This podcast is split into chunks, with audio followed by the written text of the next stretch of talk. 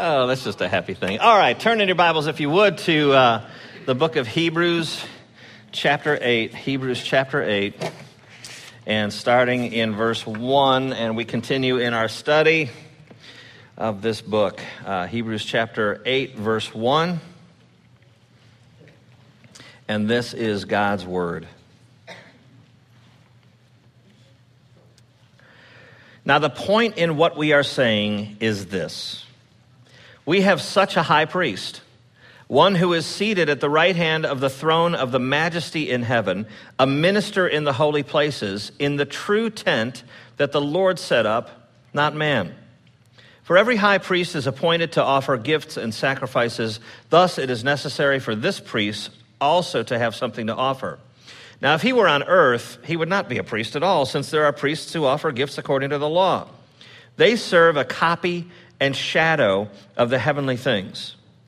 For when Moses was about to erect the tent, he was instructed by God, saying, See that you make everything according to the pattern that was shown you on the mountain.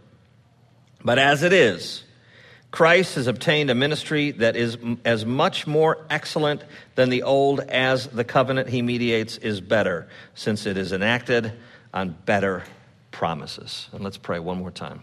Father, may the truth be spoken and received here today. In Jesus' name, amen. Well, you've heard the uh, marketing slogan, uh, the gift that keeps on giving. Uh, that's a, quite an old uh, slogan, and it's been used many, many times. It's been used to sell Mother's Day presents and it's been used to sell Father's Day presents, and it's actually been used to sell Sports Illustrated uh, subscriptions. Uh, it's been used to sell diamonds. Uh, in fact, there have been four attempts to trademark the name. The first one was in 1925 when phonographs came out, and something about phonographs and their components. They, tr- they trademarked um, uh, uh, the gift that keeps on giving for a number of years, and it ran out sometime like in the 60s or 70s. And then several other companies have tried to trademark it. Um, and they've been denied because it's such a common phrase and uh, it seems like nobody uh, should own it. So um, it's, it's pretty sought after. And in fact, it's also been used negatively uh, uh concerning like STDs, uh, kind of gross. But uh, indeed, you may have heard that if you were in the army like me, that, that it was the, the gift that I wasn't, the gift that keeps on giving. Um, but ladies and gentlemen, imagine a blender that never wears out. Imagine a curling iron that never dies. Imagine a drug that completely rep- repairs a, a, problem and uh, never, never to return again. Can you imagine something that would be so complete? Um, on a much more serious note, though, imagine a mode of dealing with personal guilt and uh, individual uh, culpable guilt. Imagine something that would deal with that not only in, the, in an immediate sense, but finally and ultimately in a forever sense. Imagine a gift that would keep on giving in that way. It addresses the problem in the now, but it addresses the problem forever um, that's at least a, an intriguing option, isn't it? If you're, if you're thinking about this gospel and you're pondering it in your heart, let's say you're a Christian and you're worshiping, or you're a seeker and you're wondering, um, that's at least a compelling thing to think about, isn't it? Something that would address your guilt and your shame, your conscience in this life, in the now, but forever as well. Um, isn't that better than the other options, which are basically, I don't care? or uh, it's all up to me. I, I, better, uh, I better clean up my life and, and do better. I mean, both of those options really let you down when your head's on the pillow at night and you're all by yourself. So, um, let's go to our main idea here today. The main idea is a, a hopeful one, and that is salvation by the Christ is abiding. And let's go to our first sermon point, the first one of three. Hang on a second. Ah, the person who is seated. Now you get see, I get that right from the passage there. Look at verse one. It says, "Now the point in what we are saying is this." Now let's stop there for a second. Um, you got to love that that that line right there because the Bible is taking pleasure. The scripture writer is taking pleasure to explain the point. Um, whenever you have something da da da da colon, that's that's something that's going to be really clear and really encouraging. The point is in what we are saying is this. Now, the writer has laid out a case All right? And he's about to clunk you on the head like Moe. And um, so when he says, the point in what we are saying is this. Let me just share some other Bible translations for you, okay? So if you have the ESV, it says the point is this, all right? So he's coming to the, he's coming to the, th- the head of things. He says the point is this. Here's some other Bible translations. If you have a King James Version um, or a Young's Literal Translation, it says the sum. The sum of what I've been discussing is this. Uh, another one uh, calls it the summit, which I rather like. So the summit, the peak, the pith, the apex. Um, in Matthew Henry's commentary, he says the substance or summary. And so that's the idea behind the wording that we have in the, in the ESV. Uh, we have such a high priest. The point is this we have such a high priest. Now, you can play a, a really wonderful uh, game of emphasis with that first line. The point of what we're saying is this we have such a high priest. Let's, let's look at that for a second. Let's start with the main thing um, the sum. All that's been previously said that led us to this point. Flip back, if you would, to chapter 1. What, what kind of high priest is this? Such a high priest. This is the kind of high priest we have. Okay, well, a lot of things are said about this high priest. One of them is in chapter 1, verse 2. Look, uh, uh, actually, look at chapter 1, verse 1. Long ago, at many times, in many ways, God spoke to our fathers by the prophets. That's a good thing. God spoke through mouthpieces. He spoke through people that he designated to carry his word to his people, to carry the oracles of God. Yea. Verse 2. But in these last days, he has spoken to us by his son whom he appointed the heir of all things. I mean, that's pretty, uh, pretty big thing. God has spoken to us by his son, the son of God, Jesus, the living word. Pretty big, pretty big qualification. Look at verse three. This Jesus is the radiance of the glory of God and the exact imprint of his nature. And he upholds the universe by the word of his power. After making purification for sins, he sat down at the right hand of the majesty on high. Well, that's pretty, uh, pretty big. And you can see that there's that, that, that is, ties very much to our passage here. You've got this high priest who is seated at the right hand of the throne of the majesty of God. Okay, so the, the argument begins in, the, in the, the beginning of the book and it builds the whole way. And um, uh, look at verse 8 of uh, chapter 1 of the Son, of Jesus, of the Son of God, second person of the Trinity, the Father says, your throne, O God, is forever and ever. The scepter of uprightness is the scepter of your kingdom. Skip down to verse 10. God the Father, speaking of God the Son, again, he says, You, Lord, laid the foundation of the earth in the beginning, and the heavens are the work of your hands. They will perish, but you remain. They will all wear out like a garment. Like a robe, you will roll them up. Like a garment, they will be changed, but you are the same, and your years will have no end. I mean, that is a stark claim of the divinity of Jesus. If you don't have the, if you don't believe in the divinity of Jesus, you can't be a Christian. The Bible is so clear about it. And, the, and so the, the writer of Hebrews goes on, chapter after chapter, he says that uh, Jesus, the Son of God, who is God, is greater than the angels. He goes on to say that he's greater than Moses. He goes on to say that he's prior to Abraham, prior to the law, prior to the sacrificial system, prior to the priests. He's the final and saving, consummate priesthood. He's the author of salvation himself itself. And he is the minister of a and culmination of a better covenant. And uh, so, when he says in chapter 8, verse 1, this is the point in what we are saying, we have such a high priest, that's what he's saying. This is the high priest. He is um, not elusive. He is uh, not waited upon. He is such a high priest. Now, let's emphasize another word in that sentence. We have such a high priest. This is the kind of high priest. But look at it. We have such a high priest. We have obtained him.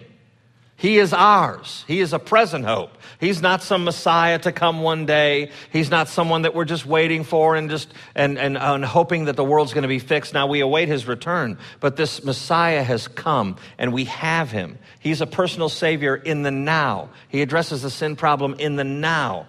Um, he's not just off in the distance. Um, and you know, um, the, the, the fulfillment of God's salvific promises are met in this Jesus, this high priest. He, th- this is the kind of God, priest he is, and we have him. And you know, uh, you don't have to turn, but I just love um, the, the beginning of Acts. I'm already there. Let me just, you, you know, Jesus ascends, right? In, right in front of his, uh, right in front of onlooking disciples. He descends. And um, they, the, they're looking up. Jesus is lifted up, and a cloud took him out of their sight. And while they were gazing into heaven as he went, behold, two men stood by them in white robes and said, Men of Galilee, why do you stand looking into heaven?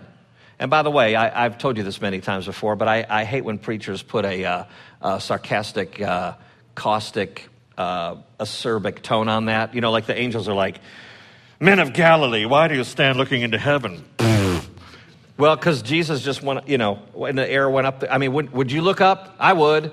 I don't think they were. I don't think they were being scolded for it. I hate when preachers do that. Men of Galilee, why do you stand looking into heaven? This Jesus, who was taken up from you into heaven, will come in the same way as you saw him go. I love that, that statement. This Jesus.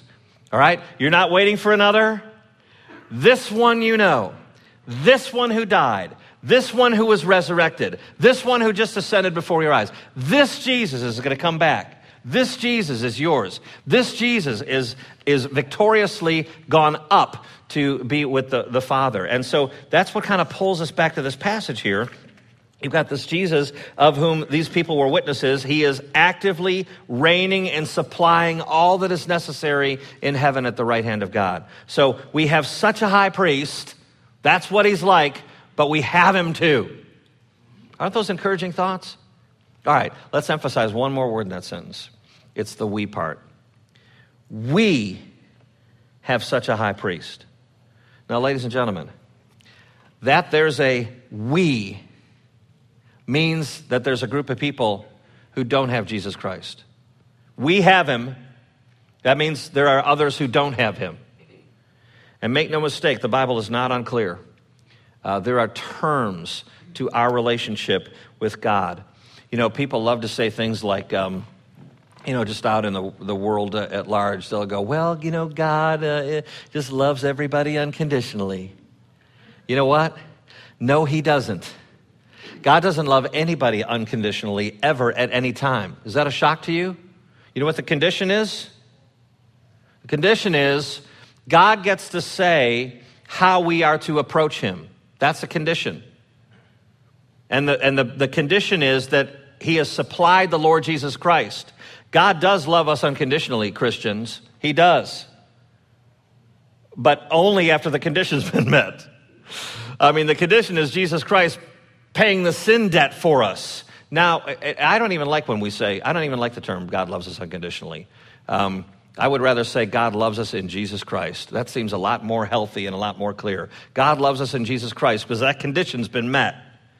Um, you know, an important Bible word that is used a lot is the word covenant, right? And um, it's used all through the book of Hebrews, a better covenant.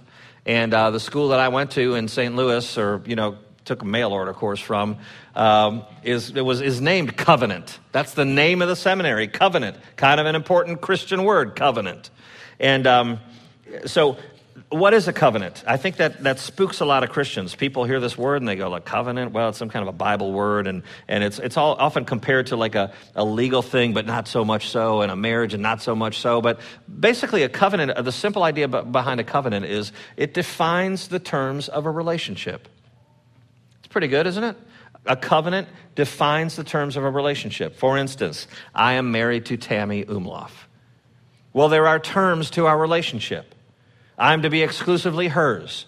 I'm to lay myself down, my self interest down. I'm, I'm to die to self to minister to her. Whatever her concerns are, even if I think they're important or bonkers or whatever, they're my concerns. And my concerns, whether they're bonkers or whatever, they're her concerns. Those are conditions, those are terms of a relationship. Same thing with employment. I work at Grace Evangelical Church. Well, guess what? There are terms to my employment. Uh, this is an employment situation. I think people get hired at a church and they go, Oh, it's just a big party and everybody's just hanging out with the kids and just hanging out and talking and having parties and stuff. There's, there are terms to my employment. And if I can't meet those terms, then I, I can't work here anymore. There are terms to my employment. That's a terms to, those are terms to a relationship. Well, when it comes to God, our relationship with God, guess who gets to define the terms? God defines the terms. He says, I'm the creator. I made you for my own glory, and this is the way you can come to me. We don't get to say, Well, I've always tried to be as good as I can be. That's us defining the terms. Well, you know, God, you got to at least grant me this, and, you know, if you grade me on a curve, I'm really not that bad. That's us defining terms. God defines the terms as to how we come to Him. It's very clear in the scriptures. So, application for your life is this We have such a high priest we have such a high priest. We have such a high priest.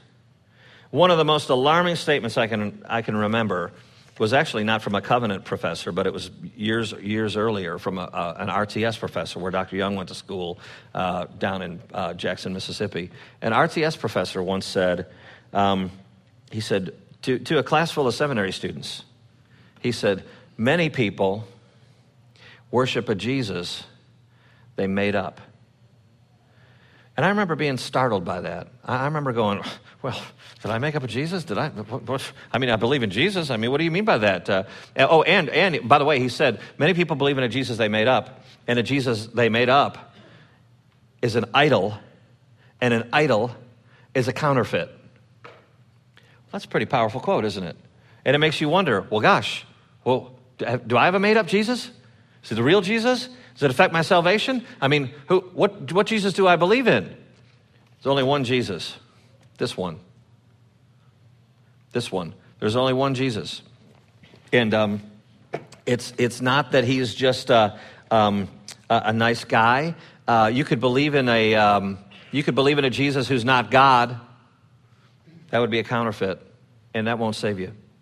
You could believe in a Jesus who is uh, not resurrected. That would be a counterfeit he won't save you. He's your fake Jesus. You could believe in a Jesus who is uh, merely a good example or a moral teacher. Uh, he's a fake Jesus. You could believe in a Jesus who is not holy, holy, holy, who shares God's attributes in every respect, and who will come to judge all things ultimately. You don't believe in that Jesus. You got a fake, and a fake is an idol, and a fake won't save you. Only this high priest will. Only such a high priest will, if you have him. Um, that's the gospel message. Um, Jesus Christ paid the sin debt that you could not pay. Why couldn't you pay it? You were guilty. You bankrupt, utterly bankrupt, morally, spiritually. Well, what about the good that I feel like? I well, that's God's common grace. That's His thumbprint made on you as an image bearer. But uh, if God is perfect and you're not perfect, you got a cosmic and eternal problem. And God remedied it by the one way He could, which is the living Christ. That's the gospel message. Our next point the activity that supplies. Look at chapter 8, verse 1. Um, this is the point we are saying. Uh, we have such a high priest, one who is seated at the right hand of the throne of the majesty in heaven.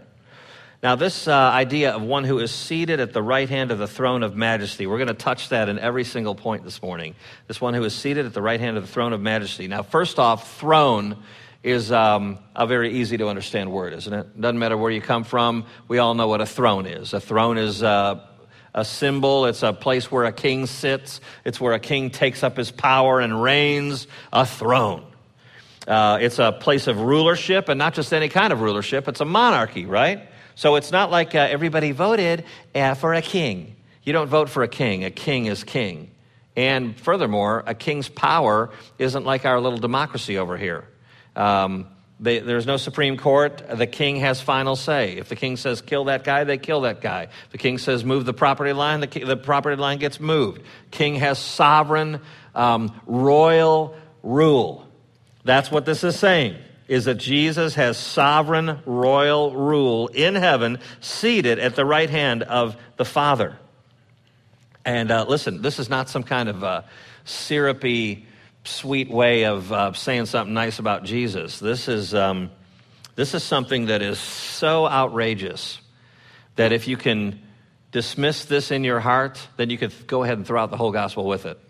I mean, if you don't believe in a Jesus who is living and resurrected and ruling dynamically at the right hand of the Father in heaven, uh, holding session, if you don't believe that, well, gosh, you're off the hook. Um, you can leave and go, I don't believe that gospel at all, because that is a component, a key component of this Christ who is living and saving.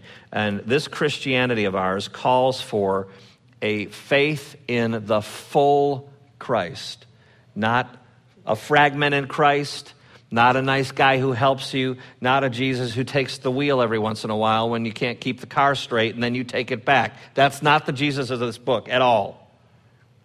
Now, another thing we see concerning the saving activity of Jesus is this in verse 2 it says that he's a minister in the holy places in the true tent that the Lord set up, not man. Now, um, just want to touch on this for a second. This true tent uh, statement has been debated over the years, you might like to know. Uh, in fact, John Owen was one of them. And I, I, it's, it's amazing to be up here going, I disagree with John Owen. I do. Um, even though he's got the best of uh, the three bad solutions. Uh, his is, he says, um, this, this true tent idea that, that, G, Jesus ministers in the holy places, we get that. We get that. The holy place in heaven, right? He ministers, he, he prays for us, he, he, um, he is interceding. His, uh, he's, he's claiming his finished and accomplished work for our benefit at all times, for all eternity. We're safe in him. We can be assured of our salvation. Good stuff. But this true tent idea, John Owen thought that it referred to the physical ministry of Jesus Christ in his human body. In other words, I think I have this right. I, I think it, he means that um, God was responsible for the incarnation, right? So it's not like we, it's not like some dude just, you know, Sam Brummett grows up and is like, boy, Sam sure is a good guy. Hey, you want to be the savior of the world? Come on, get up. Um, I think that's what he's saying. He's like, this is not man made. God instigated this whole thing. I think that's John Owen's point. I think. Another view is that some people think that the true tent uh, refers to the church. And, you know, that's kind of a cool idea. You know, we're a gathered people and so on. And other people think that um, true tent is a reference to the Holy Spirit living in the, in the redeemed. And that's not a bad idea either. And, uh, you know, that has to do with the church as well. But isn't it quite simple, ladies and gentlemen? I mean, my goodness, look at it. Chapter 8, uh, 8, verse 1. The point in what we are saying is this We have such a high priest, one who is seated at the right hand of the throne of the majesty in heaven, a minister in the holy places. Doesn't it make sense to say, in the true tent, up there, the holy places? I mean, doesn't it, doesn't that seem like it's natural thought? And you know, it's also deeply steeped in the Old Testament, ladies and gentlemen. I mean, um, you know, look at, look at verse 5 real quick. Um, um, they serve, okay, uh, priests here on this earth, okay, they serve a copy and a shadow of the heavenly things. For when Moses was about to erect the tent, he was instructed by God, see the tent, the tabernacle, uh, he was instructed by God saying, see that you make everything according to the pattern that is shown you on the mountain. I mean, if, that, if the earlier part doesn't connect with that part, then what in the world? It seems like a very natural reading of it. But uh, let, me, let me share this with you too. You know, in uh, the Gospel of John, chapter 1, very much uh, focused on the divinity of Jesus, right? And um, in John chapter 1, verse 14, it says, The Word, that's with a capital W, the living Word, the, the Word personified, Jesus, the Word became flesh and dwelt among us. That's what the ESV says, dwelt among us. Okay? Let me read you a couple other translations. Um, the NIV says, um, The Word became flesh and made his dwelling among us. Here's another one. Holman says, um, the Word became flesh and took up residence. Kind of cool. And here's the, here's the last one I'll share. New Living Translation says, um, The Word became flesh and made his home among us. But do you know what a literal translation of that is? Easy to look up. Check it out. The Word became flesh and tabernacled with us. that just that just sings in my soul that, that God would have tabernacled with us. And you know that, that that's, a, that's, a, that, that's a reference to, um, you know, it, it's, like, it's like a puzzle piece that, that fits in perfectly. Uh, it's a reference to the, the, the, tabernacle. I mean, in the wilderness wanderings, it was, there was a tent, and, uh, a temporary structure that moved around, and God would tabernacle in the midst of his people. And then uh, when uh, the kingdom uh, was solidified and the land was subdued and uh, a uh, kingdom was established and a temple was built, it was a permanent structure, but guess what? It was also temporary. It was also an earthly structure where God tabernacled with his people. Well, what we have here is the true tent. We have the actual thing.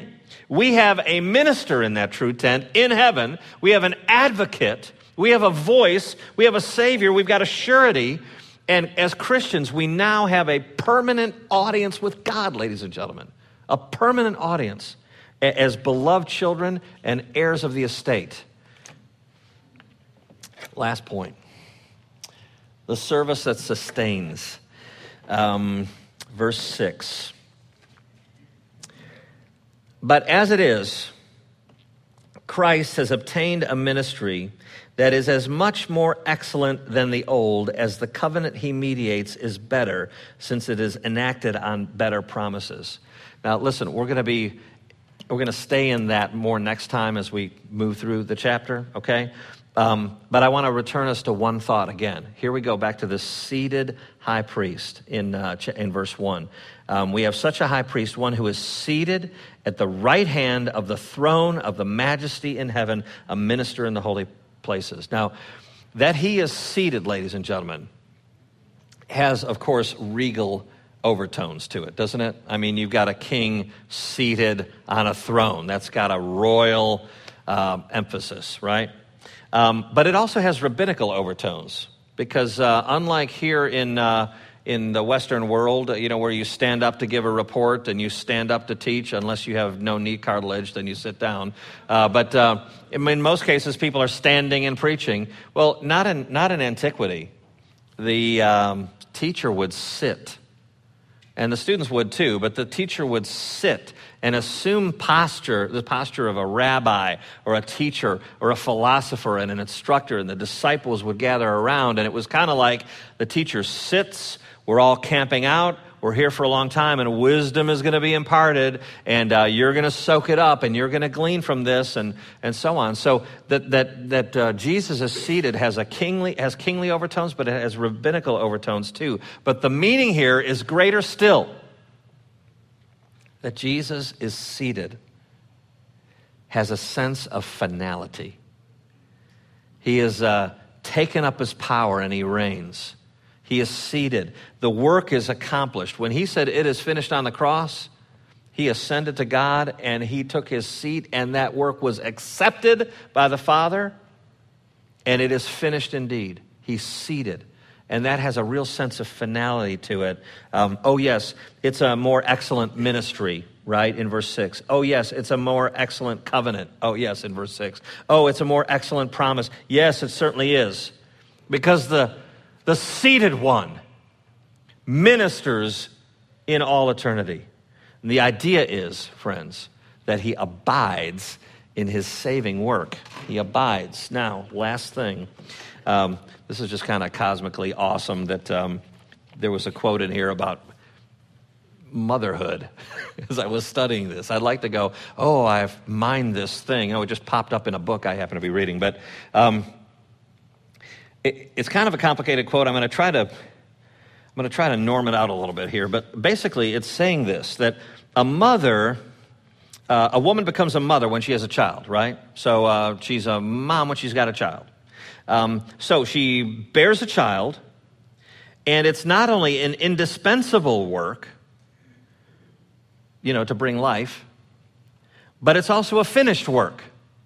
In other words, for a mom to be a mom, it's not like she's given birth every single minute. Praise the Lord. And um, so it's indispensable because this child wouldn't have life unless it were given birth. But in giving birth, it's also a finished work, right? It's a finished work.